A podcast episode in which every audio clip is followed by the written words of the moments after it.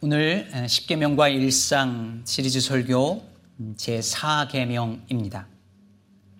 요즘 젊은 교우들께서는 잘 모를 수도 있지만 예전에는 헌금을 연보라고 많이 불렀습니다. 연보가 더 익숙한 분들도 많이 계실 것 같아요. 연보는 어, 내 것을 들여서 이웃을 돕는다는 의미가 더 많이 담겨져 있는 어, 그런 표현 입니다. 그런데 여러분, 한국교회 초기에 날연보라고 하는 특별한 연보가 있었다는 것 혹시 아십니까?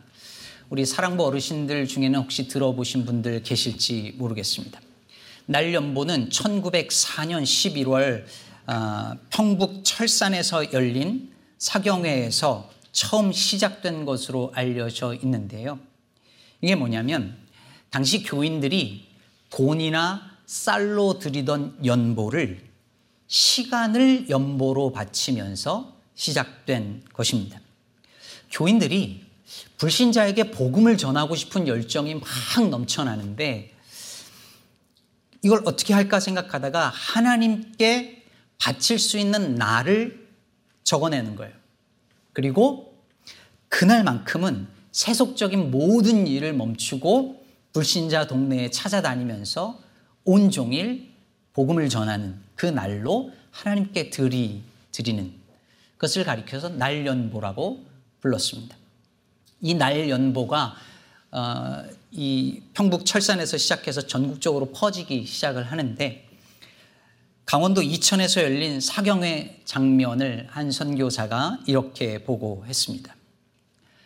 날연보가 날연보 순서가 되자 남자들은 거의 동시에 일어나 나를 바치겠노라 하면서 날수를 말하였습니다. 어떤 상인은 저는 매일 그 일을 하고 싶습니다마는 매달 한 주일을 택해 전적으로 헌신하겠습니다 하였고 배 타는 사람은 3개월 동안 60일을 바치겠다 하였습니다. 어떤 사람은 주일을 빼놓고 모든 날을 바치겠다 하였는데 주일엔 예배당에 가야 하기 때문이라고 하였습니다. 감신대 한국 감리교 신학대에서 교회사를 가르치는 이덕주 교수님은 이 날연보가 한국 농경 사회에서 있었던 날 품앗이 제도에서 유래한 것으로 한국 교회 특유의 토착적 헌신 제도라고 말합니다. 그럼 참 흥미로운 전통 아닙니까? 복음에 대한 열심이 물질을 드리는 것을 넘어서 시간을 드리고 그렇게 확장된 것이 아예 한국 상황에 맞게 토착화돼서 새로운 한국교회의 전통으로 자리매김했다라고 하는 것이 매우 흥미롭습니다. 어, 심지어 1900년도 초반에는 이 날연보 전통이 아프리카로 넘어가서 거기서도 열매를 맺었다는 그런 기록이 있답니다. 그런데 그런 것을 생각할 때 요즘은 하나님을 위해서 시간을 드리는 것에 대해서 점점 인색해지는 것 아닌가라는 생각을 하게 됩니다. 물론 농경사회 시절과 비교할 수 없을지 모르겠지만 이제 날연보를 들여서 한 달에 며칠 혹은 1년에 단 며칠이라도 하나님을 위해서 내가 구별해서 쓰겠다라고 말하는 성도를 만나기는 쉽지 않습니다.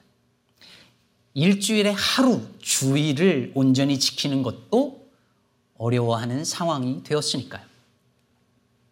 제가 고등학교 시절까지만 해도요, 주일에 오전 예배를 드리고 나면 저녁에 항상 저녁 예배가 있었습니다. 그래서 고등학생인 저도 주일 오전 예배를 드리고 나면 저녁 때 저녁 예배를 드리는 것이 주일의 당연한 일상이었습니다. 그러다가 언제부턴가 저녁 예배가 오후 2시쯤으로 옮겨갔습니다. 이게 왜 그렇게 됐는지 기억하시는 분들 계실 거예요. 이게 주일 오전 예배고 드리고 저녁 때 예배를 드리니까 이게 시간 활용이 애매한 거예요. 그래가지고 이거를 앞으로 땡겨서 오전 11시 예배 드리고 점심 먹고 바로 이어서 저녁 예배를 오후에 한두 시에 이렇게 드리게 된 거죠. 근데 이게 얼마 가지 못했습니다. 아예 오후 예배도 사라지고 이제는 일주, 주일에 오전 예배 한 번 드리는 것이 이제는 대세가 된 것 같습니다. 날연보를 드리던 시절에 비하면 참 달라진 풍경이 아닐 수 없습니다. 이런 시대에 안식일을 기억하여 거룩하게 지키라는 이 사계명이 어떤 의미가 있을까요? 이제 이 계명은 시대에 뒤떨어진 계명이 되고 만 것일까요? 현대인에게 이 제4 계명은 여전히 필요할까요? 필요하다면 그 이유는 무엇일까요? 오늘 본문 8절은 안식일을 기억하여 거룩하게 지키라 이렇게 말하고 있습니다. 여러분 안식일을 거룩하게 지킨다라고 할 때에 그 거룩하게 지킨다는 말의 의미는 뭘까요? 언제부턴가요? 안식일을 지킨다는 것이 교회 주일에 교회 가서 예배 드린다는 말과 동일시 되어 버린 것 같습니다. 그래서 우리가 흔히 주일날 교회 와서 예배를 안 드리면 흔히 이렇게 말해요. 주일 빼먹는다. 네, 오늘 주일 빼먹었다. 교회 안 갔다는 얘기죠. 예배 안 드렸다, 주일날. 반대로 주일에 교회에서 예배를 드렸으면 주일을 지켰다. 이렇게 말을 합니다. 요즘은 그냥 예배당 오지 않고 온라인 예배를 아침에 드리고 참석하면 그걸로 나 주일 빼먹지 않고 지켰다라고도 말을 합니다. 물론 예배는 안식일을 지킴에 있어서 매우 중요한 요소예요. 그렇지만 주일에 예배 한 번 드린 것으로 안식일을 지켰다고 말할 수 있을까요? 전혀 그렇지 않죠. 그럼 어떻게 하는 것이 안식일을 거룩하게 지키는 것일까요? 아브라함 헤셀이라고 하는 유대교 저명한 신학자가 The Sabbath, 안식 혹은 안식일이라고 하는 책을 썼는데 이 책은 안식일에 관한 어, 책들 중에서 20세기의 가장 저명한 고전으로 어, 뽑는 책입니다. 이 책에서 이 헤셀이 묻는 질문이 하나 있어요. 성경에 보면 거룩한이라는 뜻의 카도시라고 하는 단어가 있는데 이 단어가 언제 가장 먼저 쓰였을까요? 이게 헬셀의 질문이에요. 여러분, 이 세계의 역사에서 최초의 거룩한 대상이 무엇이었을까? 성전이었을까요? 성막이었을까요? 산이었을까요? 하나님께서 거룩하게 하신 첫 번째 대상이 무엇이었는지 여러분 아십니까? 창세기에서 창세기에서는 단 한 번 쓰인 이 단어는 창세기 2장 3절에 등장합니다. 하나님이 그 일곱째 날을 복되게 하사 거룩하게 하셨으니 이는 하나님이 그 창조하시며 만드시던 모든 일을 마치시고 그날에 안식하셨습니다. 오늘 본문 11절 후반부에도 나옵니다. 그러므로 나 여호와가 안식일을 복되게 하여 그 날을 거룩하게 하였느니라. 그럼 잘 보세요. 하나님께서 처음으로 거룩하게 한 대상은 어떤 장소나 공간이 아니라 뭐였죠? 날, 시간이었습니다. 그러면 이게 왜 중요할까요? 이게 왜 중요할까요? 보통의 종교는, 아니, 거의 대부분의 종교는 공간을 성스럽게 거룩하게 만드는 것에 관심을 기울이죠. 우리 기독교도 사실 많이 그래요. 여기가 거룩하다고 생각하고 여기를 거룩하게 만들려고 애를 씁니다. 그럼 비종교인들은 어떨까요? 여러분, 세속에서는, 세속 사회에서는 사람들이 공간을 지배하고 차지하려고 애를 씁니다.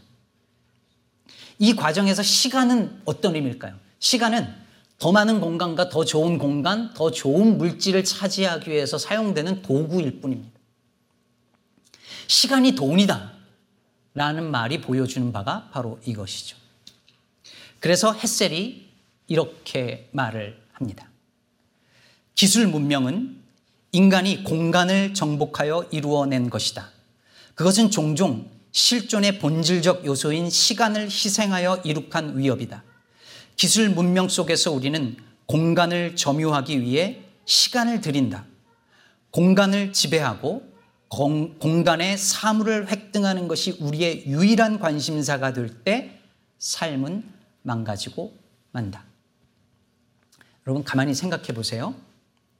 우리의 삶이 정말 그렇지 않은가 생각해 보자는 거예요. 여러분, 사람들은 오늘날 전부 다 좀 더 나은 공간, 조금 더 좋은 공간을 차지하고 그 공간과 장소에 조금 더 좋은 물건을 채워 놓기 위해서 최선을 다해서 살아가요.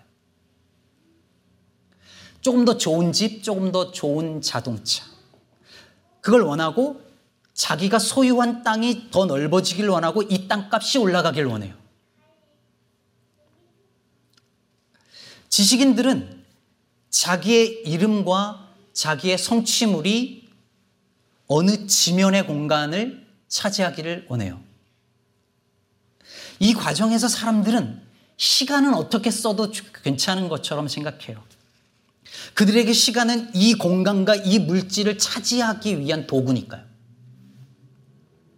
그래서 여러분, 안식일을 지킨다는 것은 무슨 의미냐면 시간이 돈이라고 믿는 세상에 저항하는 거예요.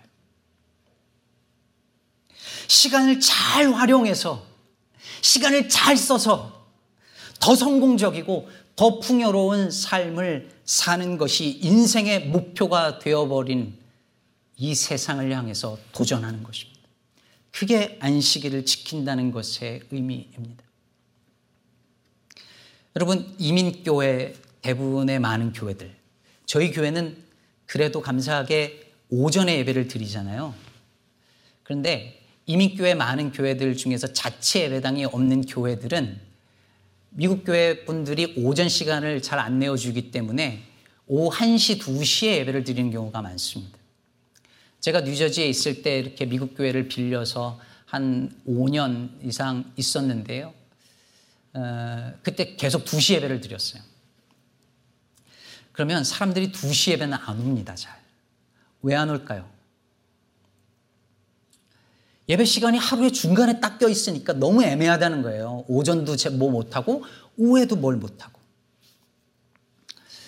시간 활용하기가 애매하다는 거죠. 여러분, 그, 지금 온라인으로 예배 드리고 계신 분들, 온라인 예배 자체는 아무 문제가 없을지도 모르겠습니다. 요즘도 연구 중인데요. 그런데 온라인 예배를 선호하시는 분들 중에서 이런 말을 하시는 분들이 있어요. 온라인 예배가 좋은 이유 중에 하나가 시간 활용이 참 좋다. 이거예요.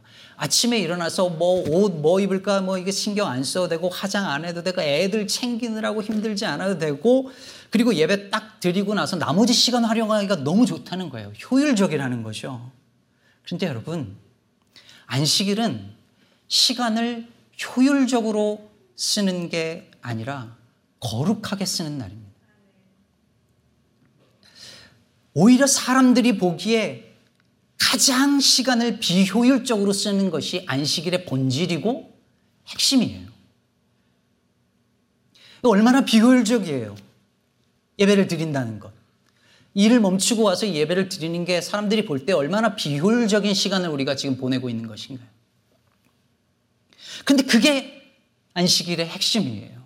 왜냐하면 안식일을 통해서 우리는 시간을 희생해서 공간과 물질을 차지하려고 하는 이 세상 질서에 저항하고 있기 때문입니다. 그리고 시간의 주인이 우리가 아니라 하나님이시라는 것을 우리는 이 안식일을 지킴으로 선언하고 고백하는 거예요.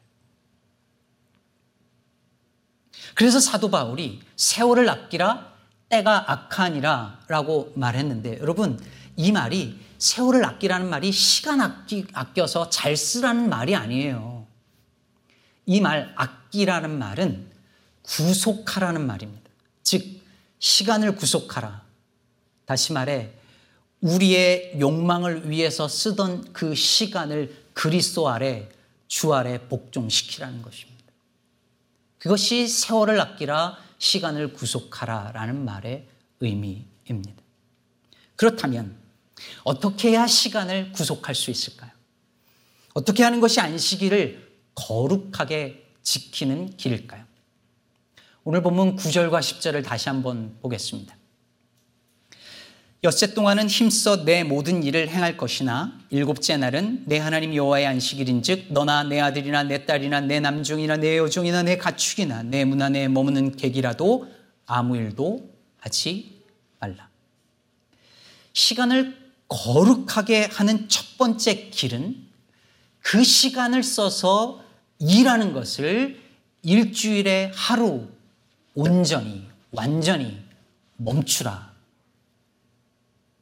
멈추는 것이다 라고 말씀하고 있는 것입니다. 여러분 놀랍지 않습니까? 그러면 이스라엘 백성들은요, 애굽 땅에 있을 때 수많은 신들을 경험했는데 이 모든 신들은 인간들로 하여금 노동하게 하는 신이었어요. 일하게 하는 신이었습니다. 바벨론 신화를 보면요. 신이 인간을 왜 만들었냐면 신이 하기 싫은 일을 대신시키려고 인간을 만듭니다. 그런데 세상의 모든 신이 인간을 일하게 시키고 노동하게 시키는데 심지어 오늘날의 돈의 신인 만모는 우리로 하여금 계속 일하게 만드는데 여호와 하나님은 안식일을 지켜 일을 멈추라는 거예요. 세상의 모든 신은 일하지 않으면 벌을 주는데 여호와 하나님은 일을 계속하면 벌 주겠다고 쉬라고 멈추지 않으면 벌을 주겠다고 하세요. 이런 신이 세상에 어디 있어요? 하나님은 왜 이렇게 일을 멈추고 쉬라고 이토록 강력하게 말씀하고 있는 것일까요? 우리가 욕망의 노예가 되는 것을 막으시기 원하기 때문이십니다. 여러분, 광야의 만나를 다시 생각해 보세요. 사람들은 안식일에도 만나를 구하러 갔어요. 여러분, 저 눈앞에 있어요. 조금만 일하면 확보할 수 있어요. 내 것이 될 수 있어요. 그래서 사람들은 일을 멈추지 못해요. 이 하루 더 일하면 내가 조금만 더 일하면 내가 얻을 수 있다는 게 눈에 보이기 때문에 사람들은 일을 멈추지 못해요. 더 가지고 싶은 욕심 때문에. 혹은 가지지 못할지도 모른다는 불안 때문에 우리는 일을 멈추지 못합니다. 문제는 이 과정 속에서 내 인생의 안전이, 내 가족의 안전이 내 능력과 내 노력과 내 시간을 어떻게 효율적으로 잘 관리하느냐에 달려 있다라고 우리가 믿게 된다는 사실입니다. 그러므로 안식일에 일을 멈추라는 말씀은 네가 하나님이 되려는 시도를 멈추라는 말씀과 같습니다. 너 스스로 너와 네 가족의 안전과 행복을 확보하려는 모든 노력이 너로 하여금 욕심과 불안의 노예가 되게 만들고 말 것이니 그 시도를 중단하고 너의 주인이 누구인지를 분명히 하라고 이 말씀을 주고 계신 것입니다. 여러분, 그래서 안식일에 중단해야 될 것은 일만이 아니에요. 더 가지고 싶은 욕심을 중단하고 더 오르고 싶은 야망을 멈추는 것입니다. 불안과 염려를 그치는 것입니다. 어떡하지? 큰일 났네. 이런 말을 멈추는 것입니다. 주일에는 어떡하지라는 말 하시면 안 돼요. 그 말을 멈추는 거예요. 불평과 원망과 미움을 중단하는 날입니다. 6일간 내 일상과 내 생각과 내 마음을 꽉 채우고 있었던 그것을 다 비우는 날이 안식일입니다. 여러분에게는 오늘이 안식일이시지만 목사에게는 월요일이 안식의 날입니다. 우리는 칼뱅의 전통을 따르는 우리는 반드시 썬데이여야 한다라는 것은 사실 없어요. 그러나 이게 우리의 약속이기 때문에 여기 모여져 있고 그런데 저에게는 월요일이 안식의 날입니다. 제가 한 주 내내 교회 생각을 하거든요. 그런데 월요일만큼은 이 교회 생각을 멈춰야 해요. 근데 잘 안 돼요. 멈추지 못하고 계속 갑니다. 근데 멈춰야 되는 이유는 잘못하다가는 교회와 목회가 내 열심과 내 노력과 내가 어떻게 하느냐에 따라 달려 있다라고 생각할 가능성이 생기기 때문입니다. 그래서 하나님께서 일할 여지마저 제가 차지해 버릴 수 있기 때문입니다. 그래서 다른 모든 설교도 그렇지만 오늘 설교는 1차적으로 저를 위한 설교이기도 합니다. 김기성 목사님은 안식이란 숨을 가지런히 쉬는 것이라고 말했습니다. 욕망을 위해 숨가쁘게 달려가던 그 거친 숨을 가지런히 쉬는 것일 테고, 불안과 염려 속에서 답답하던 숨을 고르는 것이라는 말씀이겠죠. 그러므로 안식일을 지키는 것은 쉼 없이 달려가던 일상의 여백을 만드는 일입니다. 틈 없이 꽉 찬 내 일상과 일생에 틈을 만드는 거예요. 세상의 흐름에 나도 모르게 흘려가던 그 걸음을 멈추고 하나님이 내게 주신 숨을 고르게 가지런히 하는 날이 안식일입니다. 그럼 우리 한번 깊게 브리딩 한번 해보실까요?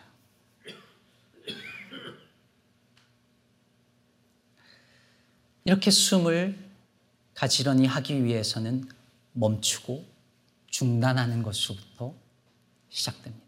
그런데 여러분, 무언가를 하지 않고 중단하는 것만으로는 안식일을 온전히 거룩하게 지킬 수 없습니다.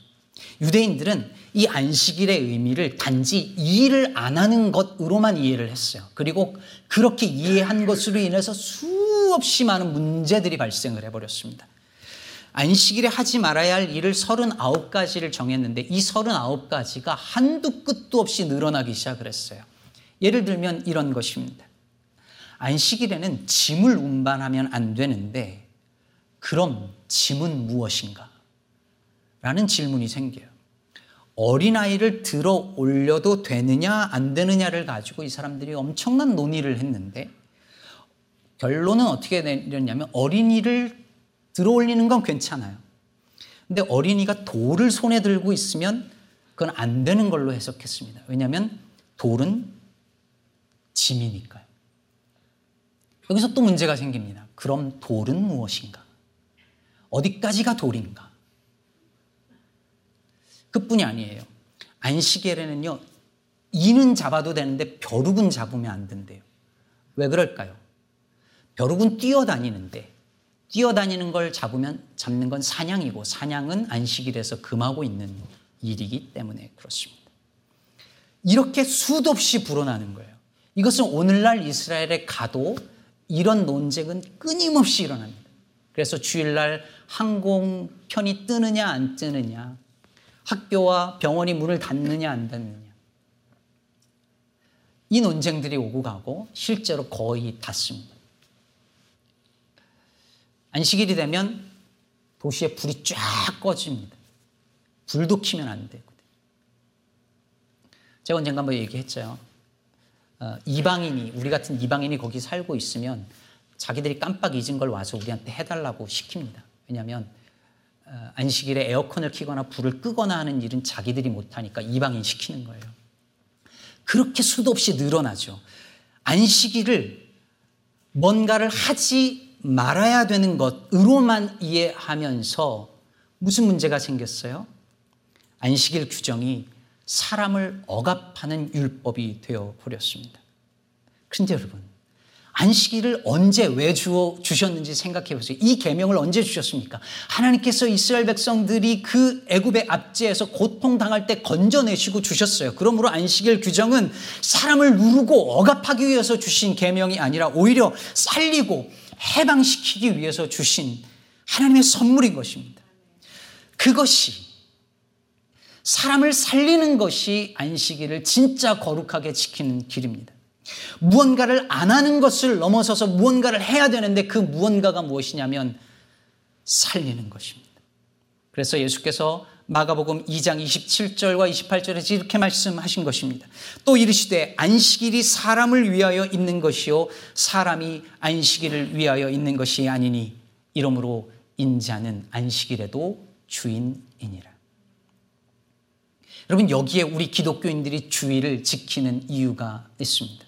안식일과 주일이 똑같은 개념이 아니라는 걸 일단은 이해해야 합니다. 초대 교회 교인들이 안식 후 첫날, 즉 예수님이 부활하신 날을 기념하여 그 날을 주일로 지켰습니다. 이유는 너무너무 분명하죠. 예수님의 부활을 통해서 우리가 새로운 생명을 얻었고 그제서야 진정한 안식에 이를 수 있기 때문이었습니다. 안식일의 주인이신 예수님을 믿고 따를 때만이 그에게 진정한 안식이 주어지기 때문입니다. 그래서 우리가 믿는, 우리가 지키는 주일은 유대교의 안식일과 달리 의무와 짐이 아니라 축제이고 기쁨입니다. 우리를 죄와 사망의 권세에서 건져내시고 우리를 욕망과 그리고 불안 속에서 건져내신 그 하나님께 감사하며 기뻐하며 축제하는 날이 안식일입니다. 아우구스티누스가 말한 것처럼 우리는 하나님 안에서 안식을 발견하기 전까지는 쉬지 못합니다. 그래서 우리로 하여금 하나님의 안식을 맛보라고 이 예배 가운데 주께서 우리를 초청하는 것입니다. 수고하고 무거운 짐진 자들아 다 내게로 오라. 내가 너희를 쉬게 하리라 하신 예수님을 통해서 하나님의 안식 가운데 들어가는 것입니다. 예배를 통해 숨을 가지런히 쉬는 날이 바로 오늘입니다. 그런데 여러분, 나만 쉬는 것은 안식일의 정신이 아닙니다. 10절을 다시 보겠습니다. 일곱째 날은 내 하나님 여호와의 안식일인즉 너나 내 아들이나 내 딸이나 내 남종이나 내 여종이나 내 가축이나 내 문 안에 머무는 객이라도 아무 일도 하지 말라. 세상의 모든 사람들 그리고 피조물 특히 누군가의 권위와 힘 아래에서 살면서 일을 멈추지 못한 사람들 그 모든 사람들도 쉬게 하는 것이 안식일의 정신입니다. 이 인간의 탐욕으로 말미암아 쉬지 않고 돌아가야만 하는 이 자연 세계, 피조 세계도 쉬게 하는 것이 안식일의 정신입니다. 문제는 사회적 약자들에게는 일주일에 하루 쉰다는 것이 그리 쉬운 일이 아니라는 데 있습니다. 경제적으로 어느 정도 먹을 게 먹고 살 게 확보가 되어져 있고 직장의 문제도 어느 정도 괜찮은 분들은 일주일에 하루 쉬는 거 그리 문제가 아닐 수도 있습니다. 그러나 그렇지 못한 이들에게 무조건 쉬라고 하는 것은 무책임한 말일 뿐만 아니라 또 하나의 짐을 얹어주는 결과가 될 수 있습니다. 그래서 이 안식일 설교가 그와 같은 분들에게 또 하나의 짐이 되지 않기를 저는 바랍니다. 우리가 기억해야 할 것은 이 안식일 규정은 오늘날 쉬고 싶어도 쉴 수 없는 이 땅의 사회적 약자들도 쉴 수 있는 사회를 만들라고 하는 우리를 향한 부르심이기도 하다는 사실을 기억해야 하는 것입니다. 애굽에 있던 자들을 건져내서 쉬게 하신 하나님의 역사가 오늘 우리의 일상과 세상에서도 일어나야 한다는 것입니다. 말씀을 정리하겠습니다. 여러분 혹시 예전에 활동하던 시인과 촌장이라는 듀엣 가수 에, 기억하십니까? 목소리가 참 맑았던 가수들이었는데 이분들이 부른 노래 중에 어, 풍경이라는 노래가 있었습니다. 풍경. 가사에 이런 대목이 있죠. 이게 거의 가사의 전부인데요. 세상 풍경 중에서 제일 아름다운 풍경. 모든 것들이 제자리로 돌아간 풍경. 사실 다음 연도 똑같아요, 거의. 세상 풍경 중에서 제일 아름다운 풍경, 모든 것들이 제자리로 돌아온 풍경. 설교를 준비하면서 안식이 뭘까? 한마디로 뭘까? 고민했고, 이게 떠올랐고, 아, 이거구나라는 생각이 들었습니다. 여러분, 하나님께서 세상을 창조하셨던 그 창세기의 그 광경으로 돌아가 보세요. 하나님이 모든 것을 창조하시고 뭐라고 하셨죠? 보시기에 좋았더라. 그리고 쉬셨어요. 안식하셨어요. 모든 것이 있어야 할 자리에 제자리에 있는 것을 보시고 보시기에 좋으셨어요. 이게 안식의 상태예요. 그러므로 사람들이 있어야 할 자리에 있고 모든 피조 세계의 피조물들이 있어야 할 자리에 있는 것이 안식의 상태입니다. 사람이 사람의 억압하에 있지 않고 이 피조 세계가 사람의 욕망으로 말미암아 망가지지 않고 있어야 할 자리에 반드시 제자리에 놓여 있게 되는 것이 안식의 상태입니다. 하나님께서 주신 시간을 나의 욕망을 위해서 쓰는 것이 아니라 나의 영혼을 살려내고 이웃을 살려내고 그리고 피조 세계를 살려내는 즉 모든 것이 있어야 할 제자리로 돌아가게 만드는 그 일이 저와 여러분을 향한 하나님의 부르심입니다. 그래서 모든 것이 제자리로 돌아가는 풍경을 만드는 것, 그것이 안식일을 기억하여 거룩하게 지키는 길이라 믿습니다. 사랑하는 여러분, 여러분의 삶의 자리는 있어야 할 자리입니까? 오늘 우리는 있어야 할 자리에 있을까요? 여러분의 한 주간의 삶의 자리는 어떠하십니까? 우리 주변의 이웃들은 사람의 억압이 아니라 정말 존엄한 하나님의 형상을 가진 그 자리에 있을까요? 그들이 그 자리에 있도록 우리는 무엇을 하고 있을까요? 갈수록 망가져가는 이 자연 세계 보면서 우리 그리스도인은 제자리로 돌아가는 그 풍경을 안식일을 지켜 거룩하게 하라는 이 말씀을 어떻게 지켜낼 수 있을까요? 고민하고 기도하면서 이 풍경을 만들어내는 저와 여러분 되시기를 주의 이름으로 축복합니다.